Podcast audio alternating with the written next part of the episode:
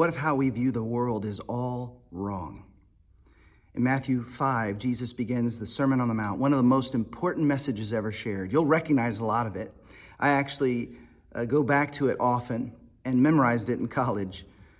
But in Matthew 4, Jesus is going up against the spiritual realm of darkness. And in Matthew 5, he's going up against another darkness that's trying to stop his ministry, and that's religion. He starts with, Blessed are the poor in heart. Those are the people who actually have an awareness of their need for God, an acknowledgement that they need God's help. And then he goes on to describe a way of living in this new kingdom that's impossible. Don't have anger in your heart. The law says don't murder, but we can't have anger. We shouldn't have lust in our heart. I mean, the law just says don't commit adultery. And in fact, chapter 5 ends with the section where Jesus says, Be perfect, therefore, as your heavenly Father is perfect. We can't do that.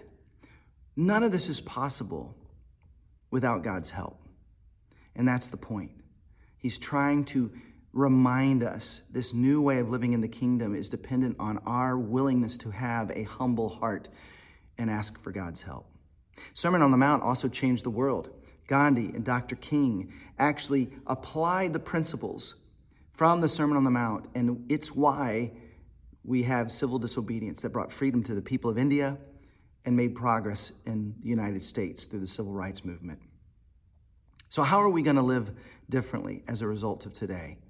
Put your thoughts in the comments.